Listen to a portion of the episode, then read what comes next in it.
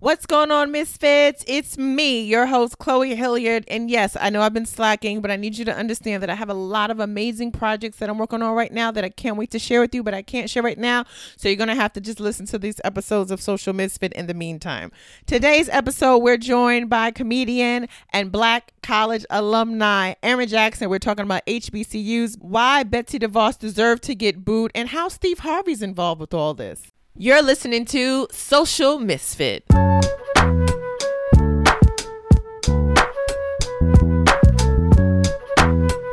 Ladies and gentlemen, welcome to another episode of Social Misfit with me, your host, Chloe Hilliard. Today we are using technology because our guest, comedian extraordinaire Aaron Jackson, is Skyping in.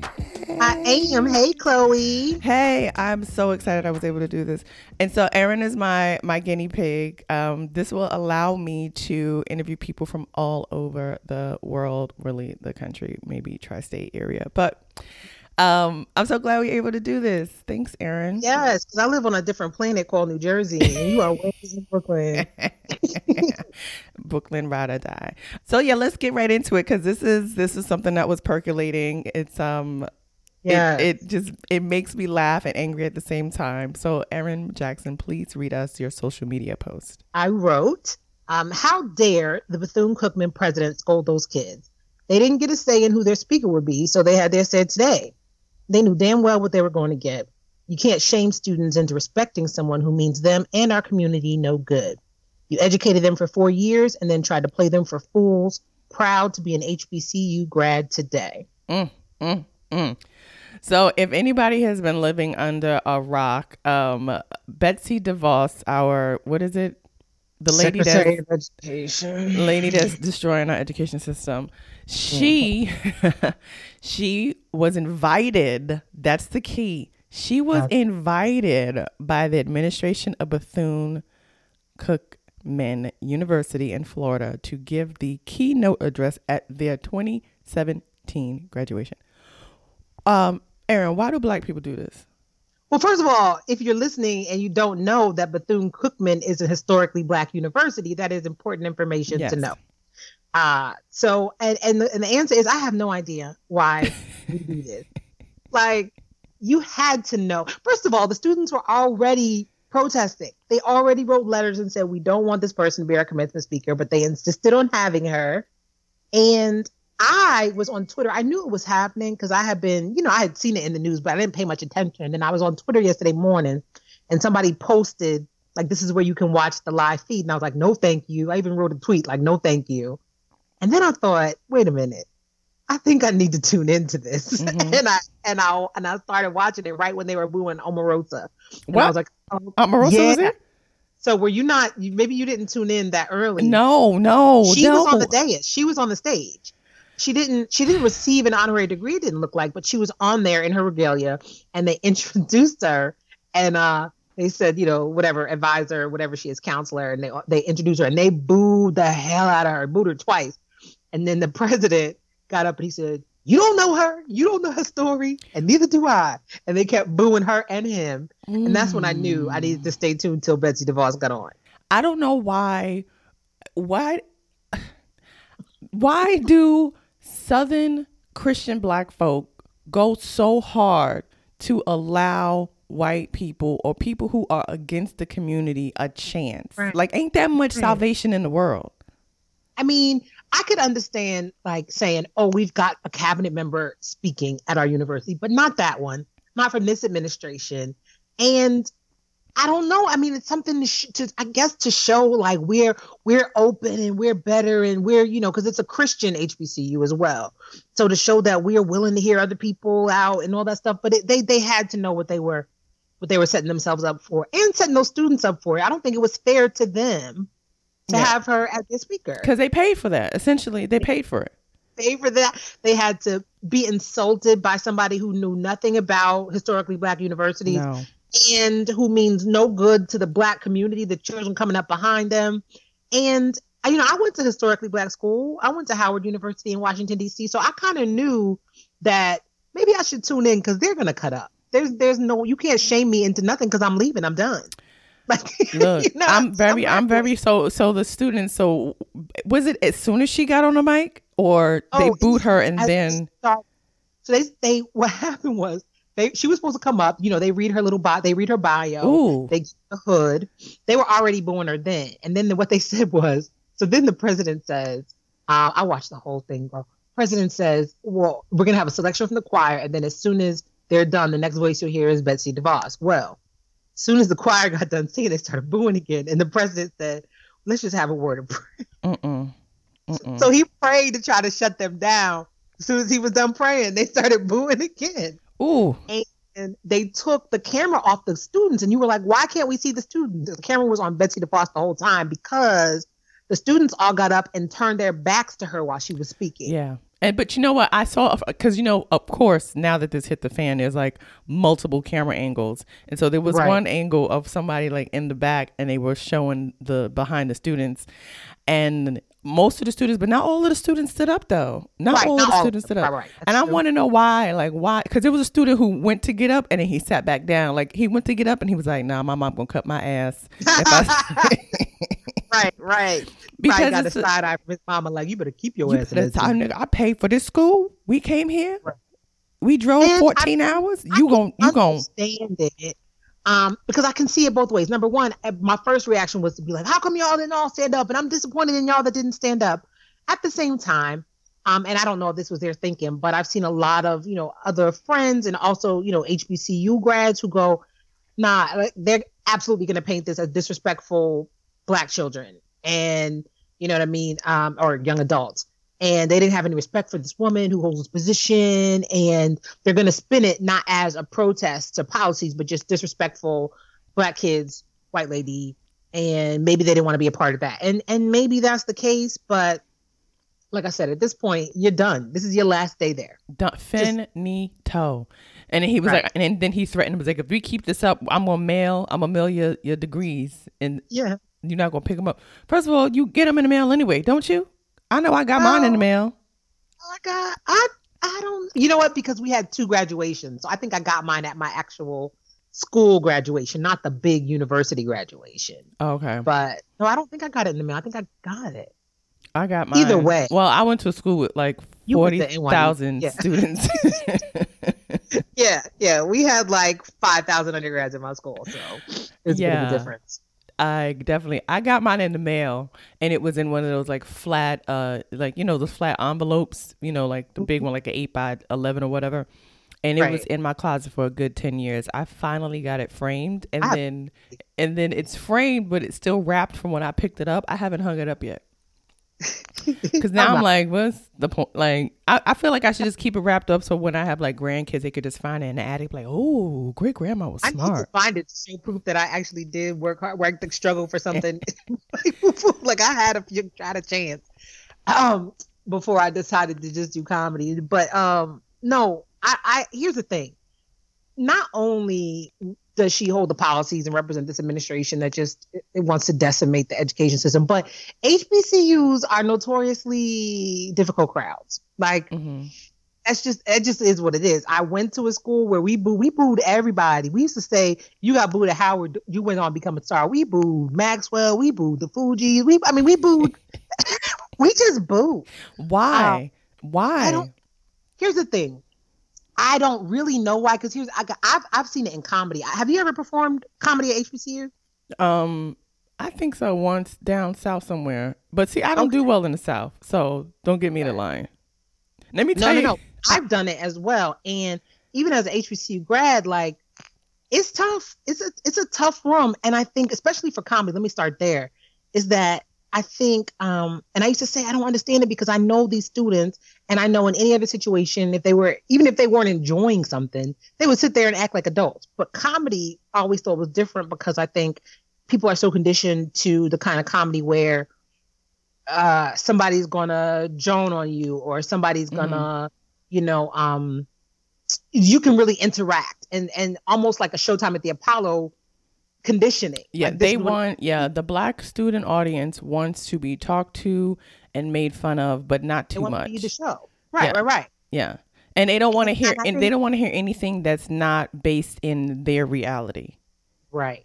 Exactly. And that's what I was saying. But but if you take those same students, because these are educated young people, you take them uh, two miles down the road to the local comedy club and improv or something like that, they would sit there and enjoy the show and do whatever. They wouldn't behave like that. It's just so it's it's um.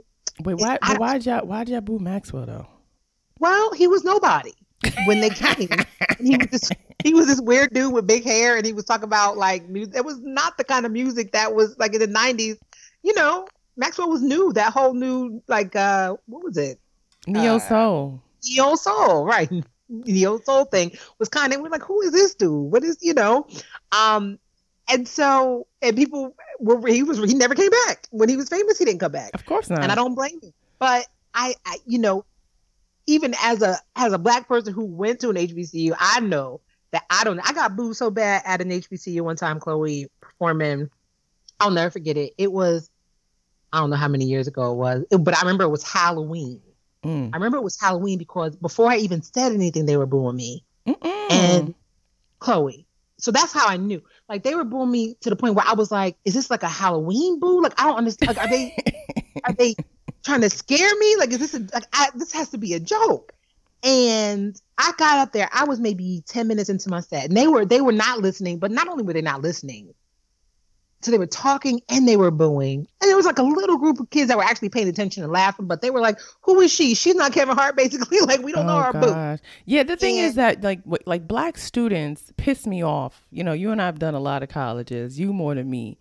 They annoy the hell out of me because they have like this arrogance and ungratefulness about like have an opportunity to be entertained. Like, why do I have to be Kevin Hart? Like, can't you just right. take an hour out of your terrible college life to just be like, let me just enjoy a show? It's like, oh, oh no. And the worst is like, it's so funny because whenever I do shows, and you know, it's always mostly a mixed audience or mostly white. And like the right. white kids are coming to be like, oh my God, you were so funny. Can we take a picture? And the black kids be like, so who this bitch? And then walk out and I'm like, why are you mad at me?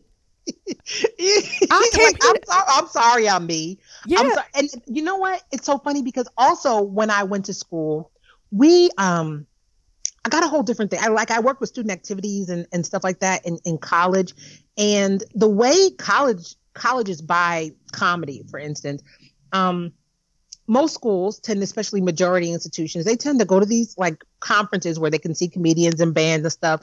They they buy you, and they're just programming for a Tuesday night right? It doesn't matter what it is. It's somebody come for an hour on a Tuesday night. You don't have to be super famous. Um, they're not paying a ton of money for you, but it's it's it's entertainment, right? Mm-hmm. Now the school I went to, we didn't have comedy shows like that. Like when we had comedy, it was for homecoming, it was for our Black Arts Festival or something like that. And it was a it was right? a known so person. It was a it was big a person. Big name, yeah. Right. So it was like the biggest name out there would come. Um, like I remember one year when I was in college, I'm not gonna date myself. Well, I am if I say who the comedian was, so never mind. But we had, you know, I mean, you would have the Kevin Hart of your day mm-hmm. at school, and you would have two big comedy shows a year. And so that's what you're conditioned to. So if you just happen to get a show where somebody brings a show and they, and it, and it's just local comics or a comic from Missouri that's really really funny, they're like, no, what is this? You know. Yeah. Um, so they're not they're not as into it, but yeah, somebody should have told Betsy DeVos that she was because they they they set her up for the setup. No, no, no, no, no, no. They didn't. They didn't set her up. See, because this is the issue. Old black people do not appreciate nor do they foster progressiveness and independence in younger black kids. So that administration thought that they was going straight up old school plantation debo these kids into servitude and shut them the hell up and it ain't gonna work that's why he was mad. He was mad because he couldn't control those kids oh, because oh, they they still have this mentality that we control you. Black kids are not allowed to be free and speak out. That, like that's the same, same reason why embarrassing. It's us. embarrassing to us. Right. And I'm looking at you like president um, of this school. You don't even have a, a real Twitter following, so you didn't even know that people was roasting you on Twitter. Because I looked him up. He got like 400 followers. yeah, it, it, it, it, really was. And the, and the thing is, I, I, I would imagine what I thought was like, she was like, oh yeah, an opportunity to, to speak at a HBCU. Like, this is what I need for my, I don't know. Mm, to- she ain't doing shit. She ain't doing nothing. You know when she got her first day off, as one of her tweets was like, "Where the pencils at?" Bitch, why are you using pencils in 2017? Get your entire life together. she ain't do shit at work. They be like, "Hey, Betsy, you doing nothing?" No, I'm sitting here chilling. You want to go speak at a school? For yeah, of course. Hell yeah. Right, right, right. But uh, but I but I know but I do think that that they thought the optics of her at an HBCU, especially like would be good. They didn't expect this. They should have. How they could they? That's what I'm saying. Like that, the mentality. Like at what age do black people go from being like out there activists? Oh, I'm talking out. about the her administration. Oh, you think her? Oh yeah, of course. I don't think, think, they didn't know. Oh, you know, know, they didn't know. No, they didn't know at all. It's so problematic though because it really it really shows this genera- generational divide. And you see it all I mean you see it all the time like in, in every black community like you know not to bring him up but like you know when Cosby was shitting on young guys being like pull your pants up. You know like right. it's like oh really? Really? Really? Really? right. So I don't know what it is but it's just like this this I think it's like a cultural thing where older black folks don't want to be embarrassed by younger black folks and they don't even want to hear the message. Like they weren't concerned about why these kids were upset. They wanted to look good for themselves, which is the same reason why all of those idiots, all of these black um, school presidents went to the fucking Oval Office and got played. Right. And even after that, when one of them spoke out, I can't remember which one, but when he spoke out, I think it was Clark the president of Clark, when he spoke out, they fired him. They let him go. Like, no, you I can't. Think- you can't speak out about the fact that we got embarrassed. We don't want people to know that we are embarrassed. Right, and then yeah, just just they're, they're we are pawns and used for photo ops, and then they're still going to shit on us. So, you know, I think our mentality in this generation and the one coming up behind us is just kind of like, look, you guys protested in your way. We have these ways now where we can get it out to the world right away and show everybody how we feel right now um, because of social media and stuff like that. And we just do it differently. And, you know, the same way your parents told you don't be out marching the street all day, you go get, you know, it's, it's the same thing. It's just a different way of doing it for a different generation. And the respectability politics of it are just it, it's kind of it's so tired. It's so tired. it's so tired but i think it's even more perverse in the south because their their their connection to christianity is just way more it's just deeper than it is in the north. You know like i'm i'm from new york city born and raised right? My dad's from the midwest. My mom she's from new york but her parents are from south carolina. So i had mm-hmm. i had maternal grandparents who were very like by the book spare the rod, spoil the child, Christian, listen to me, don't talk back. Like, so I was around right. that. And mm-hmm. so I know that, gen, you know, culturally, Southern Southerners just have this like, kids don't matter. Like your opinion is doesn't matter. I pay the bills. I put clothes on your back. I feed you. I don't give a fuck about your feelings. You want feelings? Go have your own family. like yeah. you're you're quiet until you're uh, able to leave. And I think that continues. And then it's like when you do want to speak out, then they want to hit you with the prayer. Like, well, let's pray because you angry. Right. Now, well, let's talk about why I'm angry. Like right. Fact, That's the, the underlying issue. Yeah. Right. Like look at look at Dylann Roof. Dylann Roof went in there and killed those innocent people in the church. And the next minute we gonna pray we gonna pray and pray for this young man. If you don't get the fuck out of here.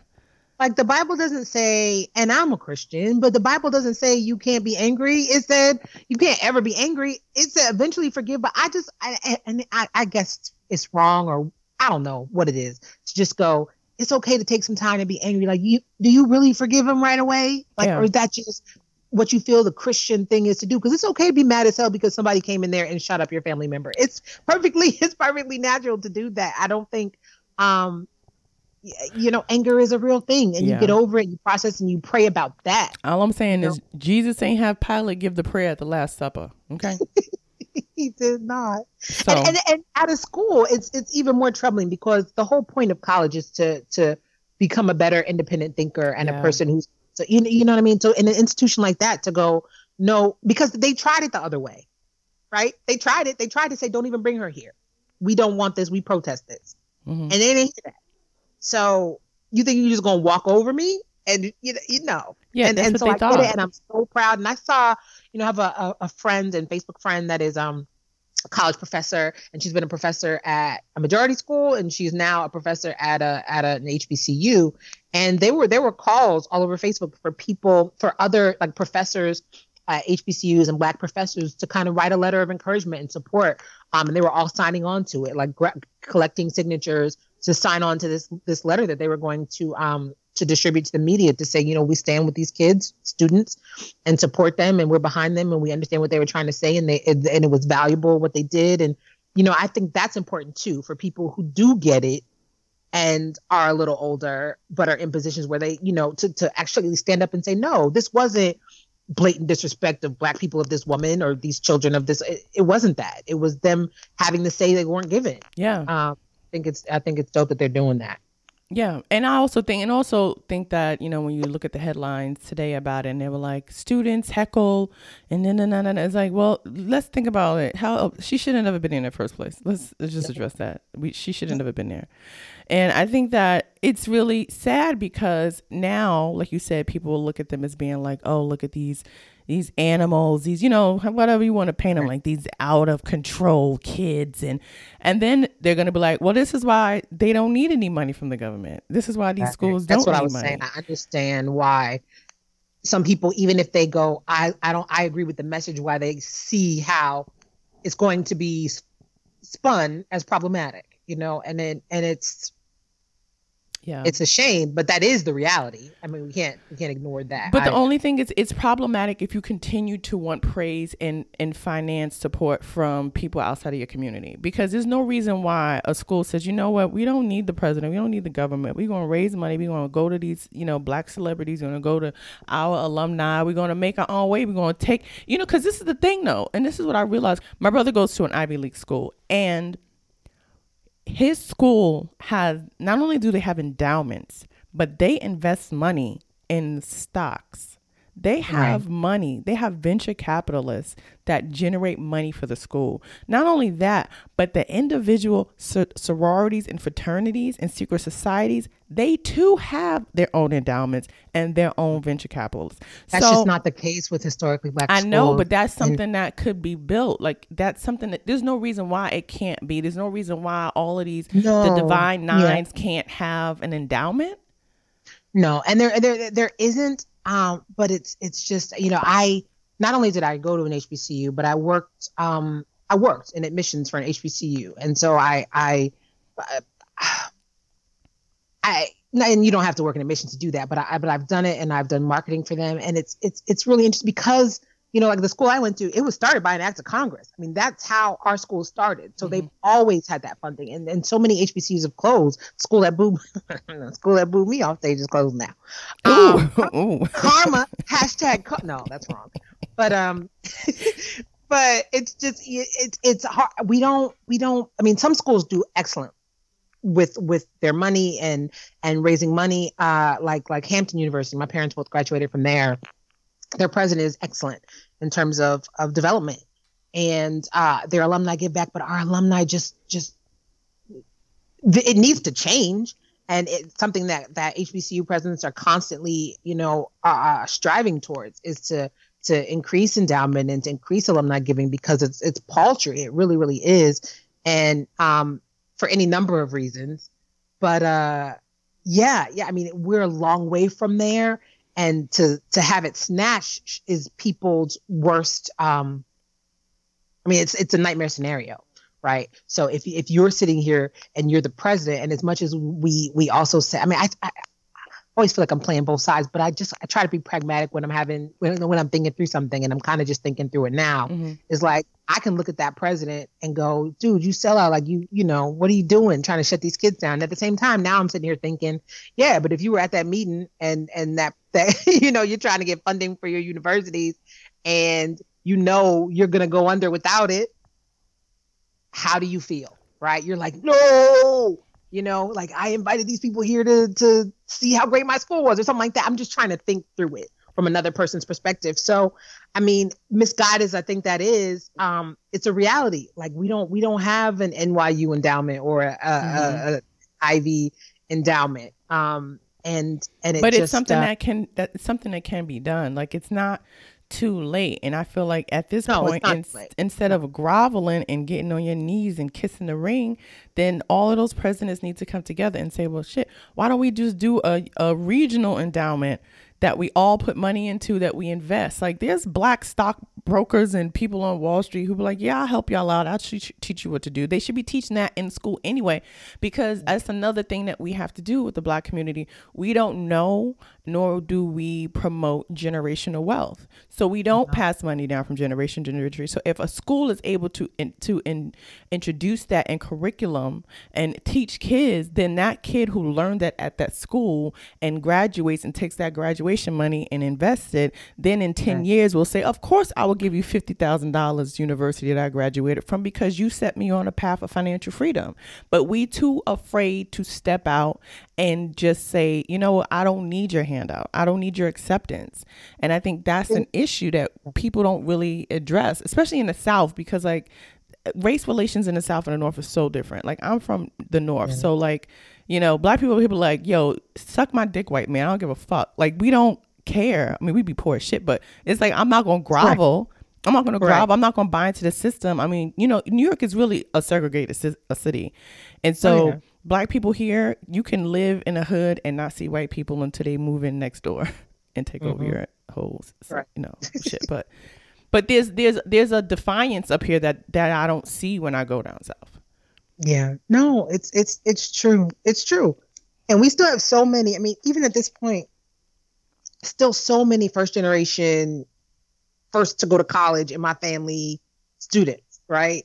That that are at HBCUs. And um what you also have though is a is an enormous number of, you know, uh the number of students because this was always taken into consideration like working in admissions like you would have qualified kids and at some point you have to go all these kids are qualified but we got to have some full pay students mm, right? mm-hmm. like somebody's got to pay the bills. Everybody can't be on financial aid. Yeah. Because how are we you know so you still deal with so much of of that. And so our students and, and again not making excuses just talking reasons. You know what i mean? In terms of okay, now I finally I found a way to get the education. I'm the first person in my family or first generation of my family to to go to university, but I had to do it all on loans, right? Because I you know my family couldn't afford to send me, so I did it all on loans. So before I can give back to Howard, or before I can get back to wherever I went, I've got to make money.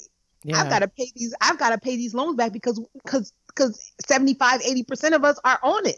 You know what I mean? So it's it's it's just um a different a different uh i mean obviously you have older alumni that have been successful but the the bulk of the younger students they just we don't have the they don't have the resources. They don't have the jobs. They have loans. Their first priority can't be giving back to alma mater. And so what i'm saying is there's there's it's it's um there are a lot of reasons. It's not just one way to to get out of it but absolutely every we should be working to be as as self-sufficient as possible as as minority institutions for sure but that's the um, irony of it because all most of these historically black colleges started that way to right. make the black newly freed emancipated community independent that's why they oh. focused on agriculture and you know farming and yeah, machinery education. like yeah education teaching like it that was the initial intent of it so in your opinion what do you think happened like what kind of made it wither away?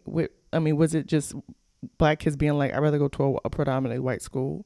No, no, no. I, I really don't think it's that. I, I don't think that. I mean, obviously, you, you always hear the argument of, do we even need these schools anymore? But um, I, I would always say the answer is yes. I, I don't know. I don't know that it was anything besides the fact that college got so expensive. college got so expensive. My mother talks about when my mother went to college, she was so glad she, she she was glad she graduated the year that she did because tuition was going to be almost a thousand dollars the next year, and she was like, "There's no way I could pay a thousand dollars for go to college, mm. right? like year, one year, no way." So I, I I just I don't know all the reasons, but I I just think that getting into a university and having that opportunity to do it, that was provided by HBCUs because you, we couldn't even go anywhere. It wasn't like we had the option, right? Eh, contrary to what Betsy DeVos seems to think. Um, so getting into college and being able to just have the opportunity to go was something that we were breaking our backs for, you know, in the, the first generations of people that were able to go to college and, and even later generations. So I think, um, you know, a lot of HBCUs you know, they because you look at schools that had to merge, schools that had. To, I really, I really don't even have an answer for that. Yeah, but what was That's, your experience? Like, what made you decide to go? I mean, you grew up in, in the South, right? Below no, the Mason no, Dixon, Jersey. Girl, I'm from oh, Jersey. Why did I think? Oh, because um, you lived in Maryland, right? Did you? I lived in D.C. because I went to Howard and stayed. Oh, okay, okay. Um, but no, I'm from Jersey. I grew up in Jersey, but both my parents are from well, both my parents are originally from Georgia. Mm-hmm. My dad, um, so like your family, you know, my dad spent his teen years in South Jersey, but um, both my parents are from Georgia. They met at Hampton University, so both my parents went to college, but you know their parents didn't. Mm-hmm. Um, I don't think my dad's grandfather went to school. Um, my dad's yeah, the same thing with my no, no, no. My my my dad's mom went to college in cosmetology yeah. school. She my my dad's mom is amazing. I should probably like write about her. She was the first woman and black person to be a mailman in the state of Indiana. Wow. And then she also got a cosmetology. So she was a hairdresser, a mailman. she did everything. She did I a lot it. of stuff. Yeah. But but my mom's side is the same thing. Like her I'm coming parents. to your house anyway. I'm coming to your house anyway with your mail. Let me hook you up. Yep.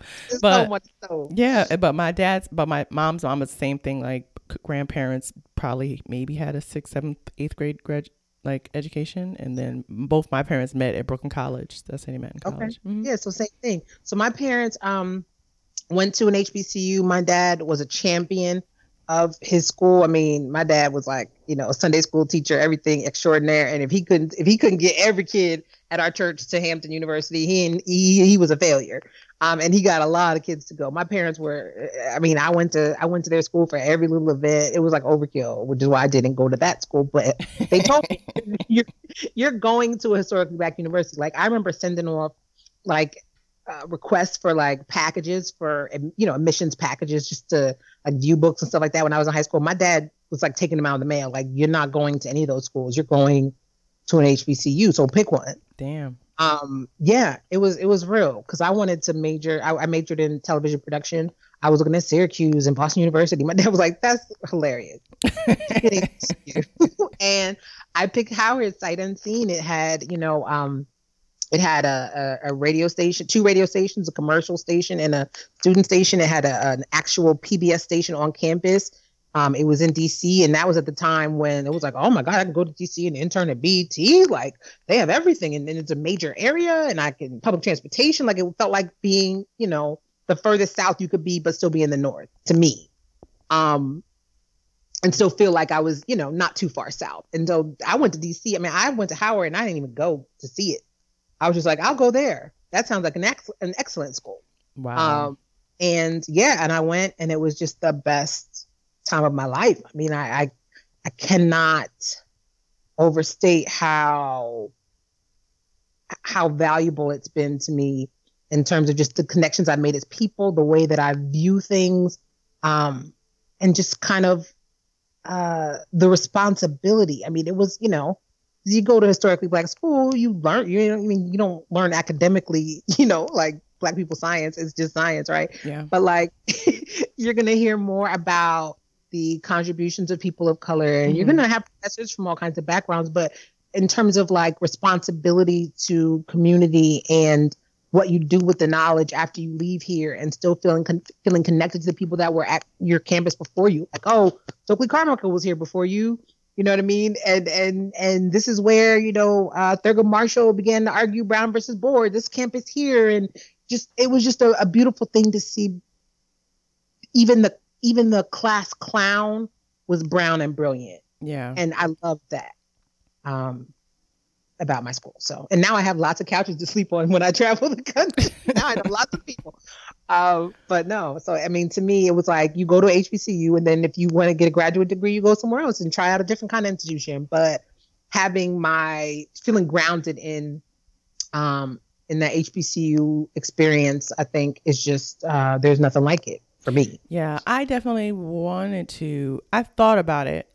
I thought about it, especially you know watching a different world. I was like, oh my gosh, I want to go to a black school. They you know they have step shows and you know a place you can get fried chicken with Mr. Pitt or whatever his name was. Um, But I didn't apply. I think I might have applied to Howard. I was adamant about going to a school with a good journalism program. So I think yeah. I think I did apply to Howard, but I did Syracuse. I did my big thing I wanted to go to the University of Maryland because the National Association of Black Journalists was there. So I was mm-hmm. like, I can go there. I applied to Temple. And then I ended up going to NYU by like kind of by accident. Like I went there because the I played basketball and the coach came to a game to scout someone on the other team and I was guarding that girl and I was better than her. And mm-hmm. so they were like, "Hey, would you want to go to NYU?" And I was like, "All right." You know, because I didn't apply because I was like, I can't afford it. I'm never going to be able to afford NYU. So you went to NYU in a basketball scholarship? Well, it's Division three, so you know it's not a scholarship, scholarship. but right. but because I'm from New York City and I had good grades, you know, I was able to get a lot of um, in-state uh, funding Pell Grants and scholarships. And so, you know, of course, they pulled those strings and made it happen. But it, if I had done it on my own, I wouldn't have gotten all the money that I got as a result of right. being on the team. So that's kind of how it happened. But then also, I think in the back of my mind, I didn't know.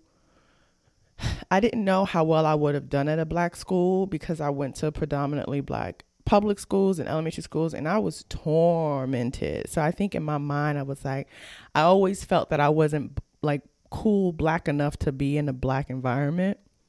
But that's the thing. That's the thing about HBCU because it's all the black people. Like yeah. the black people that felt like you, the black people that were the coolest kids, and there's a spot for everybody to to to to flourish, which is which is what I thought was so. I mean, you know, you had the, the these these weird fine arts kids, right? You know mm-hmm. what I mm-hmm. mean? The artists, and they're just sitting barefoot playing their guitar in the yard, and you had all the things you have at another school, but everybody. So it was like, you know, I think uh, a lot of people think black, right? Like everybody's black. Like, how is that not homogenous? And I'm like, yeah, but black is a lot of things. Black is Africa and the Caribbean, and black is black from England, and black is black from Haiti, and black, you know.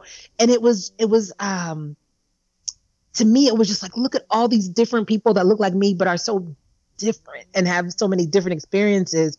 I think that's what people miss. You think black, you think African American, and that's yeah. not what it is. You know what I mean? And our professors were from everywhere. Mm-hmm. You know what I mean? It wasn't just like we only had black professors and only black, you know, but we had, you know, my my my professor who taught script writing, uh, she was, you know, she had 13 Peabodys and she was teaching mm. college. Wow. Right? She yeah. teaching me script writing freshman year. Like, what are you doing here? You know what I mean? But they were working professionals who could say not only what it takes to be a good radio producer or what it takes to be a good screenwriter, but also this is what you're going to deal with as a woman, black person in this industry. And these are the hurdles that you're going to have to overcome. And this is how I did it. You know what I mean? So you get not only the the knowledge that you need, you know, in, in the industry, but you get perspective and um, you know, a mentor and a person who you can come back two years, you know. I I just and I don't know what it's like at another school, but I just know that like there, I still have professors that I'm in touch with, mm-hmm. you know, and we're Facebook friends and we talk and we see each other. When I go to LA, you know, I see these professors and it's, it's, um, it's not something that I always hear from my friends who went to other schools. So, you know, cause I'll, I'll talk to friends and they'll be like, yeah, all my friends were black. Like I went to UVA and I joined the BSU and like I kicked with all the black people. I'm like, so how is that different? did you not? You you didn't make the connection with the white folks. What was the point in going to that school? Like I don't yeah. understand. I, and um, it's so interesting. I think the the reason why I have a connection with white people, not it's like some deep one, but like it's because of basketball. Basketball to right. me was the was the natural equalizer. It wasn't about what you what your race was about how, your your ability to perform and your ability to keep the team a team and and and not it wasn't about yourself. Yeah. So I don't know. I there was, and it's interesting because it was a program at NYU where, um, for a semester, you they had a exchange pro- program with historically black colleges, and so mm-hmm. all the black kids at NYU would be so happy when we saw new black kids walking the campus. Like, oh, there's a new one. There's a new one. hey, let's hang out. What's up? And this one girl, she she was there for a semester and she pressed my she was pressing everybody's hair. I was like, you definitely go to a black school. She had like the old school press oven like you wow. know, the one that you put the comb inside. Mm-hmm. All right. I was like, who just ha- who just happens to walk around with this? She was like, girl, listen, I make so much money. I did hair. I did dorm hair at college. Are you mm. kidding me? Mm-hmm. Oh yes. I didn't. I gave a mean relaxer and a style. I mean, I didn't. I didn't have to. I didn't actually do. Nobody was I was really natural back then. Nobody was natural. Nobody was natural back then. Are you kidding me? They yeah, looked at yeah. you like you were crazy. Right. I went natural. I think my sophomore year, I just cut. I cut my hair off and went mm. short, and people like, mm, okay, if you want. and then is that the, when I met you? I remember I met you, and then you cut your hair. I don't know if it's. Oh, I cut. I've cut my hair like three or four times. I'm not okay. cutting it anymore. No, I and I cut when I cut. I go to the barbershop and like shave it off. Right, right. He right. done did me wrong. Like, right after I had just met you, I was like, "Ooh, that is sharp on you." But. I didn't. I was like, I don't think you were in college. No, okay. girl, no. I started comedy at 29, 28, 29. oh, really? Mm-hmm. Oh wow. Yeah. Okay. What about you? How did you get into you say you saying you went to school for television production and you worked in administration yeah. office, admissions office. So how did you get into comedy? So yeah, I went to school for TV production, worked at CNN, um, worked at a bunch of TV, did, did, you know, some TV stuff, public TV, worked at CNN in uh, in DC, and then um, just was broke, and so decided that I uh, would go back and get a job at Howard because my um, I had been a student ambassador and and worked study work study in the um in the admissions office when I was in college. So I knew everybody there, and I was like, oh, what if I just apply for this job as a recruiter, and I could get some health insurance and just sit still while I figure out what I want to do. And um, wound up, you know, coordinating campus tours at Howard. So I was the person who, you know, ran the student ambassadors and all that stuff. And so I was really like, I'm, I'm pro Howard. Like I got paid to tell people to go to Howard. So mm. I'm a mm. little bit, you know what I mean? Um, and then after that, I just wound up, I wound up moving into marketing and, and, and marketing for higher education. Then I worked at a newspaper that, um, was the like the the higher education newspaper vertical like it was just like the one in the the top industry higher education newspaper. So I always kind of worked in higher education after I left uh, TV, and then I then I started working at the school where I hated the job, and I was like, I need something to do so I don't hate my day every day. And my boyfriend at the time, we had just started dating, and he dared me to do comedy because I had said he was like, "What would you try if you could try anything?" And I said, "Comedy." I didn't even know that was in me, and he was like, "Well, you could do that. It's not like you want to be astronaut. Like, do comedy."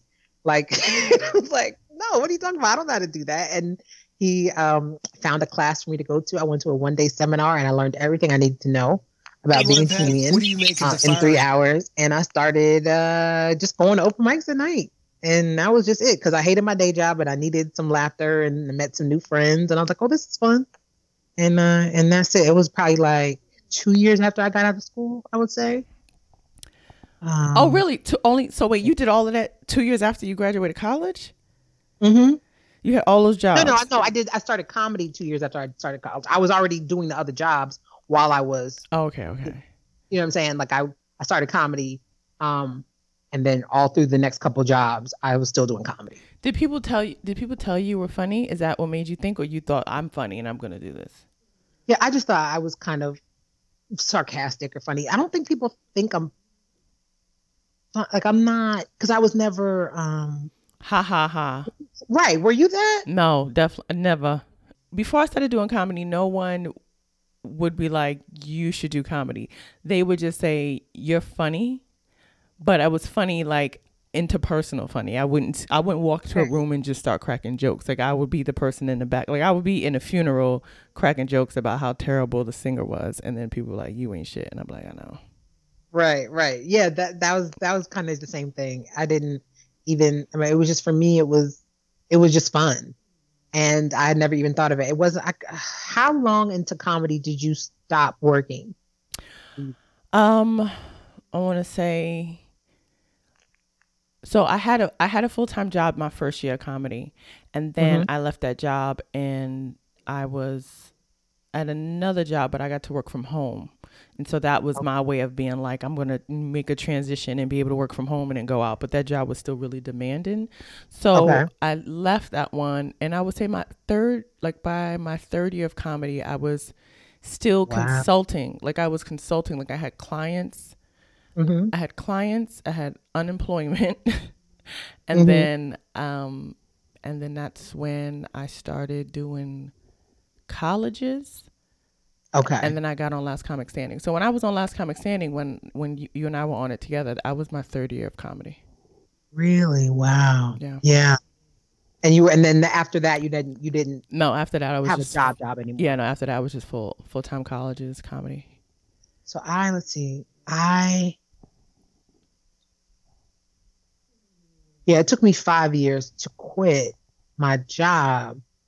Um, but I had I had done last comic once. I had done Comedy Central. I had been on Ellen, and I still was going to work every day. Like, you I got no money. Girl. I mean, I was like, I don't have enough work. And El- I remember being on the Ellen show, and she was like, "So you still have a job?" I was like, "Oh yeah," because I had this great job at this newspaper that I had five weeks paid vacation, right?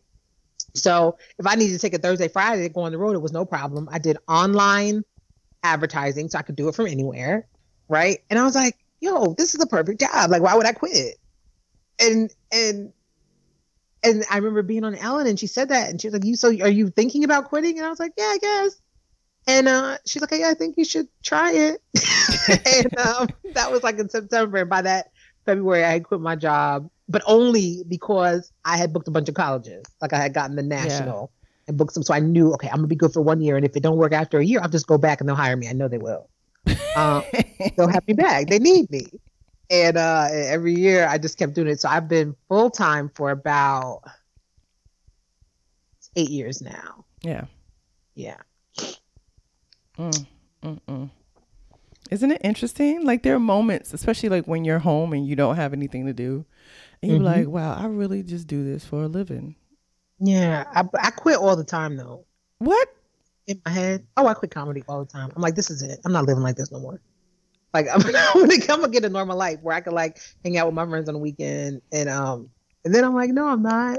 No, because you I'm not gonna do that. like I was out the other night and I was talking to some friends and they're not in comedy and they were like, "Yeah, I got to get home. I got to go to work in the morning." I was like, "Ooh." no way. Like I had to go into the city yesterday for a meeting and I was like, "Oh, taking the train every day? Nope." No, and I don't even like. I, to me, it's for me because I don't live in the city. I'm like, ooh, the city during the daytime. Like It's gross. when I'm like, why would I want to see all this? I'll just wait till it's dark. Like it's it's it's a weird life because when I first started comedy, when I first started like when I stopped working, I was like, what do I do all day? You find things. You know what my day consists of? I told my friend this other day. She was like, "I hate you." I wake up around mm, nine thirty. Yeah, I wake up Mhm. around nine thirty. Um, three days a week, I go to my trainer at ten, Mhm. and then after my trainer, um, I'll do house stuff, whatever I need to do, clean up, wash dishes, walk my dog, and then, um, pretty much that's it. And then I find something else to do, and then I go to my shows. And then I now I started doing hot yoga three days a week, so that gets me out the house. Nice. And um, today I'm going to do hot yoga and then take my dad to the movies, and that's it. Yeah. Somewhere in there, you write a couple jokes. You know. I mean, but see, I don't write like that. I don't, I can't write jokes at a desk. I can't just sit down and be like, okay, I'm going to write jokes. So I I go Uh-huh. out and I experience like I experience things. Like my life leads to my comedy. Right, you have to go out and do things. No, for I got sure. yeah. So I have stuff now. I'm working on stuff about like hot yoga. You know, like there's things that I do. So you can write that sh- write that shit off. This is research. Oh yeah, that's true. Yeah, yeah. Well, you know, you know. Did you did you get a notice? Do you do you have your own business? I don't. Okay, so I have a business, and so now because it is presidency, you get people. If you have your own business, you get a, a letter in the mail saying that you have a mandatory first payment for your projected 2017 taxes. So that's the way of getting money out of you now, because mm-hmm. they know they about to destroy this whole shit. So they just want money for you know. The weapons I made. I made one estimated payment last year. I was real proud of myself because I was like, I made a payment. Because usually I just, I just, I'm like, how much do I owe? Yeah, I did that this year, and you know what's so crazy though? And I was so mad at myself that I did this. So I had a I had towards the end of 2016, before elections, before election day, maybe like a week before, I paid down like a couple thousands of dollars. I was like, I got it, and we just do it and be done with it. And as soon as I right. fucking paid it, I was like, why did I do? What if he wins? I don't want him to have my money. I would rather be penalized and kept that money in my bank account. I yo, I was so upset. It's gone though. I couldn't get it back. No, yeah, it's, uh, it's, it's, it's, it's, it's an interesting life. It, it's funny how, you know, you think when you're younger, Like I know what my life is gonna be. When Mm-mm. I was in college, how I was young and bright, black, and I was gonna do all this different, you know, I thought I knew what life was gonna be. And as it wasn't turning out, you know, I had a job I hated and I wasn't working in an industry that I thought I wanted to work in. And I was like, this is this doesn't feel like success. Yeah. Right. And then you just don't you have no clue like your life is not what you imagined it would be when you were 18. You're like, what do you mean it's not gonna go this way? Um, but I'm so grateful for all the twists and turns and even even I mean even the struggle. Um, because I think it's taught me so much about myself. Like I was so I'm a very I mean, I don't know if maybe you go, I, I can tell that Erin, but like I'm a very I was always, I was a very by the book. Like I live my life on a spreadsheet. Like if I couldn't figure out how it was gonna happen, if I didn't have a pivot table to figure it out, yeah, like I, I was very uncomfortable. What's your comedy, What's your sign? Aries. Okay. I don't know what that means. What does that mean? No, I mean it's, it's a fire sign. I don't really. I've never really interacted with that many Aries. Okay. I know that they're very goal oriented. I used to be. So I. Um, nah, but like comedy has made me so uncomfortable because like sometimes I'm like, I don't really know where I'm gonna get this next couple dollars, and it used to make me so uncomfortable. Like, what if I don't? What what if what if I pay the bill next week and it's due today? Like, I don't understand what happens. Like, I just I was, but comedy has definitely taken me out of out of that, mm-hmm. and I've become like I've understood like stuff is gonna happen in its own time, and you can, you can only do what you can do, and it's taught me life lessons I probably wouldn't have been comfortable learning any other way. Yeah. You know, I, I had no choice but to do it this way. So I think it's helped me grow um in ways that I don't always see. But then I'm like, no, you know what? I would have stressed out about that. I probably would have like stressed myself in the crying fit. And now I'm just like, yo, it's gonna happen. Like, yeah, life's gonna happen, and I'm living the life that I that is that is that is my own. You know, I'm the one who decides how well I do. Yeah, you've been doing it for eight years. You you you're not starving. You're not. You don't have holes in your clothes. You just gotta right. think about it. It's like day at a time. Because it's interesting. Because even after you know everything that's happened with our country and and us not wanting to be funny on stage, you realize that people still want comedy, and I, yeah. and that's my way of like rationalizing it. It's like sometimes you feel like we're doing such a trivial thing, but then you have to look at every single moment in American history, every single moment in history, period. Especially when it's tumultuous, there's wars, there's fighting, and the economy's crashed, and people still want entertainment. They still want yeah. entertainment. Yeah, it's true. So don't don't be so hard on yourself. Oh yeah, no, no, no. No, I don't mean you, but I'm just saying anybody yeah. else listening out there, it'll be don't okay. Don't be hard on yourself. No. So let's ask the question. This is how I end every episode. Erin Jackson, what makes you a social misfit? Oh, I didn't know I had there was a quiz. um, why you why you ain't telling me it was a pop quiz? Because it's a pop quiz. I forgot it's not on your spreadsheet. Are you freaking out right now? Yes, I don't have any prepared. What makes me a social misfit? Yes. Um, well, I'm, I don't, I don't know. I'm definitely antisocial. I really like. I'm a person who performs for people, hundreds of people in an evening, and um, and I don't really like that. I like seven people. What? Um, so it, like I feel like I like seven people in life. Like I'm not, I'm not good with crowds. I don't like people. I don't like groups of people unless they're sitting in chairs and I'm performing for them. Um, so I don't know if that that answers the question. I don't know what makes me a social misfit. I love what I do, um, and that's why I. Hold on, let me stop. Uh, what, what kind of answer am I supposed to give, Chloe? The true what, one, an honest one, a genuine one. So, what like, makes you a social I, I, misfit? What me, what, like there's moments, in, there's moments in your life where you're like, I ain't no good. Okay. Oh. I mean, I'm super petty. Oh, okay. Let's go. Let's talk about it. Why are you so petty? I like I. Is that I an only child? You're only child, right? I am an only child. Like that, I am super petty. I guess if that makes me a misfit. Um, I, I mean, but you know what now because petty petty has has become like has risen to the top of the social acceptable things now. Now it's fun to be petty. That's not, even, that's not even a misfit. It used to be. It used to be like you're a bad person if you hold grudges and you're petty. Like I don't let anything go. Mm. Um, so I remember everybody that's ever crossed me, and and and I'm gonna let you know that I remember it, just in case, even if you don't remember it. Don't you know, so so that is something that I do.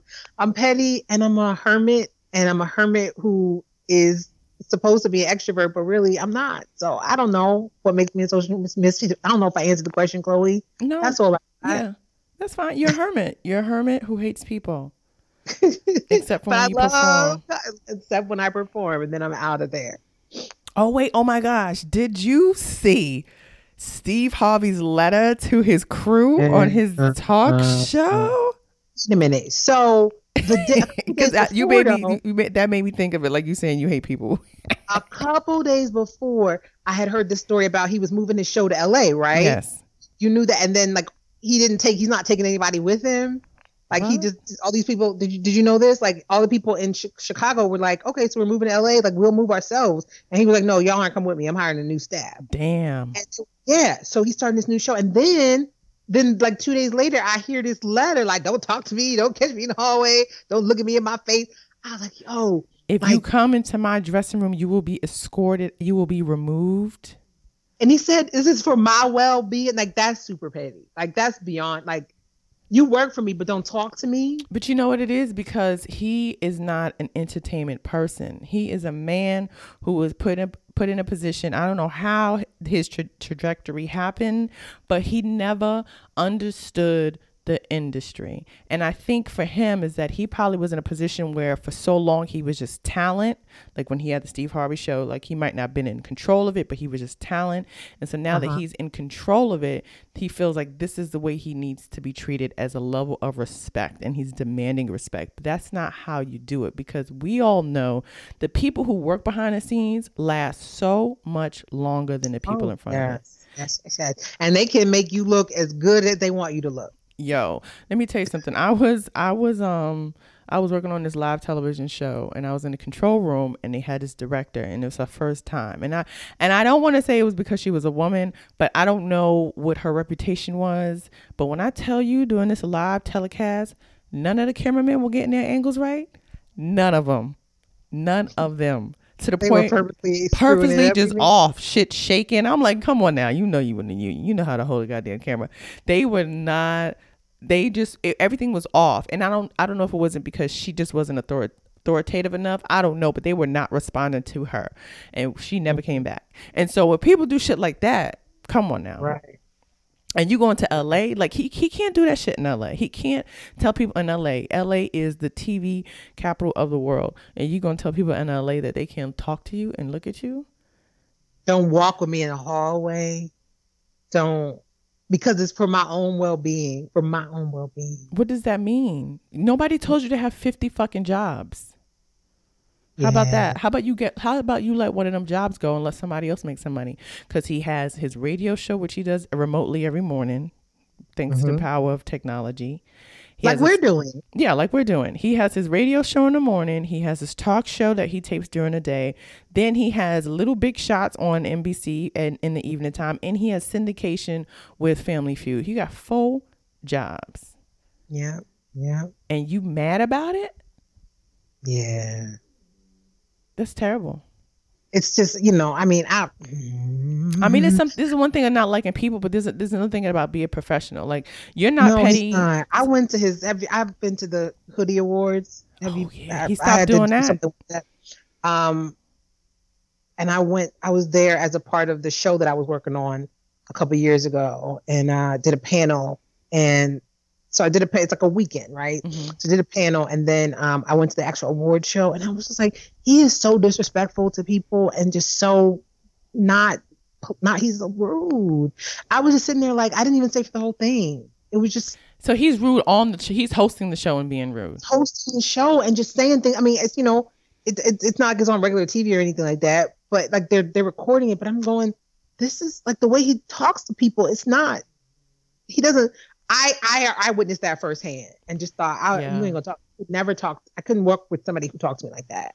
Yeah. Um, and and yeah. So I mean, this it wasn't surprising, but I was like, whoa. They. I mean, the the fact that it was out there, I was like.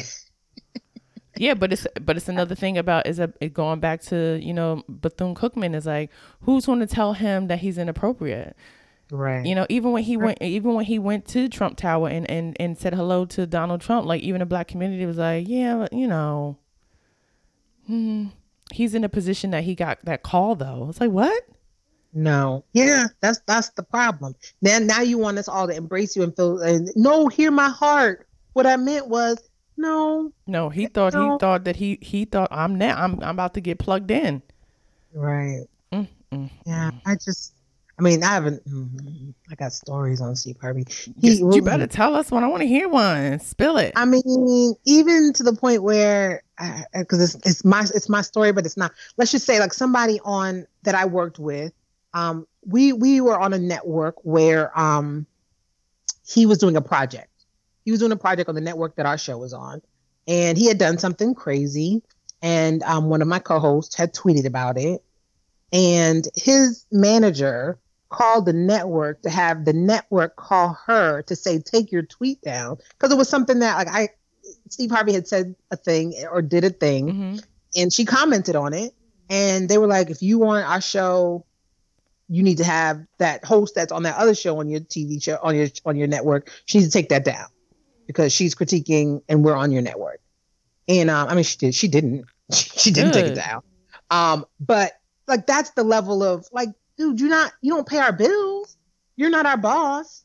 You're not, and it wasn't even anything like it wasn't like she cussed him or said something. She just disagreed with the thing. It was like Donald Trump. Like he basically he was he was trying to be Donald Trump. No, retract that. Have them have them say that that's not true, or you know, we, we were like that's make him go away. So he we just mm-hmm, just not just not. Man. Yeah, yeah, yeah. I don't like that. I think I think you got to be a person and you have to be realistic. And when you become famous and you interact with people, you got to realize that it's really like when you're at that point where you're at the the head of a, a brand of an empire, if you will. You it's not for you. Like you and you employ so many people. There are people that come in there and make the coffee before you even wake up, and you still want to treat people like shit. Like that's what you don't understand. That's not a good thing. That's not good. And that's and it's interesting to me as a comic because how, how you could come up that way because even as a comedian, you know, like if you go to a club and you work, Chloe, it's important that you put on a good show. And it's nice that the manager likes you, but you know who else has to like you? The servers yep. and the people who work there. You have to treat people well. You know what I mean? And you you know what I mean? Like you you you have to treat everybody well because everybody has a say. You yeah. don't even realize. It. So coming from a, a, a an industry like that would be interesting. It's interesting to me that he would be that way because you had to I don't know. I mean, but I it's, but it, I think it's, but I think it's that, that that's it's the old, it's the old, old black person mentality. When they reach a certain level of success, they truly believe that all that all that they've accomplished is a result of them and them alone. So he doesn't see that he was lifted up by people or stood on the shoulders of those before him. He's like, I did this. Because when you ever hear him tell his story, he's like, I was homeless. I was in a car. I had my kids and my wife, and I was doing it. was like everything was him. Everything was him. Everything was him. Everything. He doesn't, you know, he does it doesn't seem mm. like he's appreciative of of his of his accomplishments because he's like no i'm owed this and also you got to think about it when you look at the kings of comedy he was the least funniest one that's why he went to hosting because he couldn't follow bernie mac and then Bernie Mac got a television show that was like all these awards, and Steve Harvey's show was T Rash. You know, so you think like he knows that he wasn't the first pick. So he's like, nah, I'm here now. Yeah, I mean, and he's accomplished a lot, but it's it's it's how do you yeah. It's it's just uh you you would want to hear yeah, you just would want to imagine that somebody had a better perspective and hopefully now that that's out, maybe he'll feel like he was feeling after Trump. Like maybe I need to take a look at myself. I know. You know I, I mean? was like tempted. People, I was tempted to listen to the radio this morning, but I was like, I ain't doing.